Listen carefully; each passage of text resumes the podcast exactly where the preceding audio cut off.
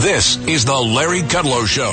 Welcome back, folks. I'm Larry Kudlow. We're going to bring in my pal Michael Faulkender, professor of finance at the University of Maryland, former assistant secretary of the Treasury for economic policy, and the chief economist of the America First Policy Institute. Mike, thanks for doing this on a Saturday. Uh, I, I want to talk about the economy, but just um, you know, you you were in the Treasury for several years uh, in a key spot.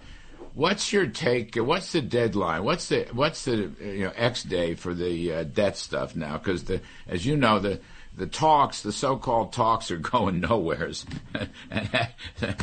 surprise, surprise! The Democrats don't want to cut spending. Okay, that's a shocker. Breaking news. But uh, you have any thoughts on the uh, actual? Uh, is Treasury going to run out of cash? Can they keep looting the retirement funds? Funds? What's going to happen here? You know that they not only can keep looting the retirement funds for a little while longer, but there are some steps that if they really were facing a cash crunch, I would have expected them to have already taken. So, you know, if you really were anticipating that you were going to run out of money in the Treasury's checking account, you would start not paying certain contractors or at least taking longer to pay some of the mm-hmm. contractors. You'd start looking at furloughing non-essential government employees so that we could elongate the amount of time that we've God. And the fact that they're not doing those things, in fact, I was uh, talking with some federal contractors earlier this week, and they're getting paid early. So, yeah. you know, that's kind of standard cash management that you would do in order to elongate that. So, are they, as you've said before, are they wanting to hit this time frame so that they can create the hysteria and think that they can force, um, you know, a clean vote out of the House of Representatives? So, I, I don't trust that they are really you know, negotiating in good faith because they, I think, ultimately want to shut things down and, and then think that they can keep spending. Mm-hmm. Somehow force the Republicans into submission. It's not going to happen. I mean, I can just tell you, I'm in touch with all people on the GOP side. it's not going to happen. And because the American people are with the Republicans on this. Right. I mean, poll after poll after poll that I've seen says, yes, we should we should rescind COVID money that hasn't been spent. Mm-hmm. We should cut back on the level of government spending back to where it was prior to the pandemic. Student loans should not be forgiven. Yes, there should be work requirements. And because remember, who are the work requirements for? Able bodied, prime age, childless, mm. right? In a 3.5% unemployment environment, why shouldn't the American people ask people in that situation to work as a condition to receive food stamps, TANF, and Medicaid. Yeah, you're dead right on that. You know, one of the first things that happened when they started talking uh, staff to staff was the Democrats immediately took the student loan cancellations off the table. And the other thing they did, Mike, was, uh, you know, they uh, the Republicans in the McCarthy plan wanted to stop all these greeny tax credits that were in the uh, misnamed Inflation Reduction Act because there are no, I mean, for a lot of reasons, but among others, there are absolutely no limits. Those credits could go into the, like the next 25 years. And as you may know, others, uh, actually the CBO, but others like Goldman Sachs and so forth, have re-estimated the cost of that bill to be over a trillion dollars. They just took that right off the table. They didn't want to talk about it at all. And now they're bickering. They don't. They don't want a one percent cap. They don't want any caps uh, for 10 years. I mean, you've got four and a half, five trillion dollars of savings in there uh, with the uh, McCarthy caps. They just don't want to do it. They just took that stuff right off. And, you know, I think that's why Garrett Graves, you know, walked out yesterday morning. They had a 10 minute meeting and it was more of the same and he walked out. I know they came back last night, but nothing happened on that. I mean, they, they just don't want to cut spending. They don't want to go into the student loans. They don't want you know stop the green uh, stuff and the permitting. The permitting. They the permits that the Democrats want are only for renewables. No fossil fuels. How the hell can you? That's not a compromise. No, not at all. I mean, and and it is the fact that they are willing to blow up talks and put the country into default for the first time, exactly so that they can continue to forgive student loans that primarily goes to people in the you know, upper 30% of the income distribution, that they won't cut back on all of these subsidies for EVs because, like you've said, you know, Joe Manchin intentionally in the in the misnamed Inflation Reduction Act said we need to have sourcing m- minimums in order to get these credits because to the extent that the federal government is going to subsidize the transition to electric vehicles, then they ought to be made in the United States. Hmm. And the Treasury Department just ignores them, just ignores hmm. the sourcing requirements, and that's why Goldman Sachs, among others, has come back and said this is going to cost us a lot more because CBO didn't think that we'd be able to make all we'd be able to meet many of these requirements on sourcing, mm. and so they're just going to ignore them, and that's why that piece is gone. But the fact that there's an unwillingness to bring spending levels back to where they were prior to the pandemic. I mean, Larry, you and I both know. Look at how strong 2019 was. We had the biggest increase in household income. We had the lowest poverty rate, not just uh, ever, but among all races. Right? We had um, we had the lowest unemployment rate in 50 years. We had an economy hitting on all cylinders. But the Biden's view of how to run the economy is you get big government and big labor and big business all together, and you divvy things up, and you remove any entrepreneurship, you remove any dynamism, and it's just government dependency.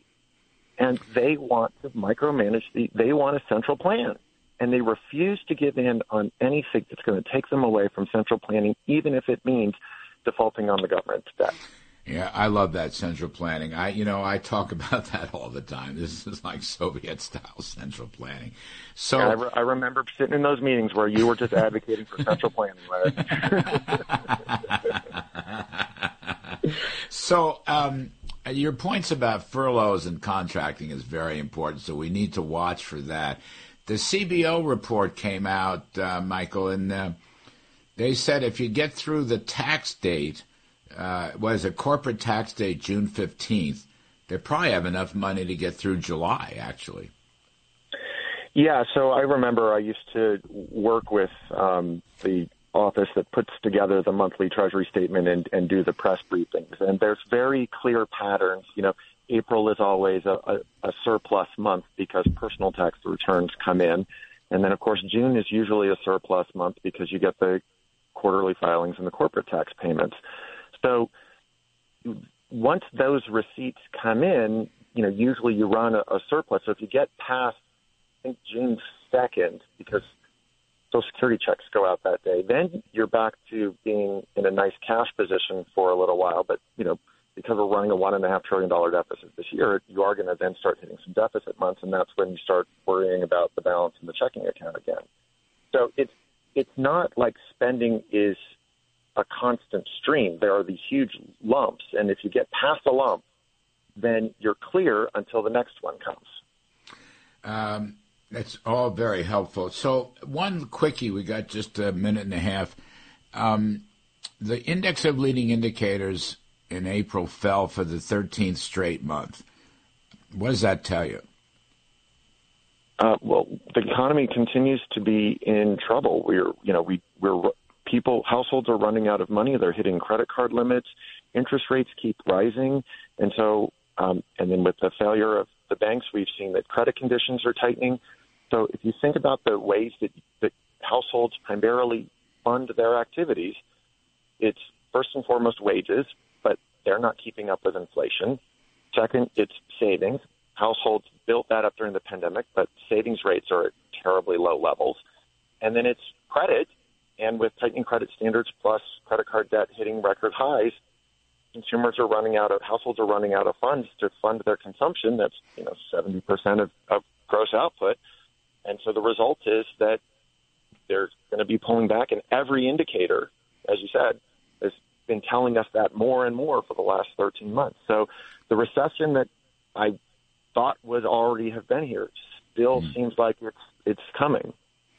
Yeah, it's it's funny. The, the leading indicators, uh, also things like the inverted yield curve, uh, M2 money supply. I know that's not a perfect one, but you've got a lot of really war- a lot of warning signs of recession. I'm not sure the stock market or Wall Street understands that, but I was kind of shocked by the leading indicator stuff. It was our friend Joe Lavorgna that brought it to my attention. I, I don't follow that as much from the conference board but that's a brutal number. It's down eight percent year on year, uh, Michael. And I, you know, I, I, we're not out of the woods. We may be going into the woods. That's, I think, what the uh, what the uh, bottom line is going to be here.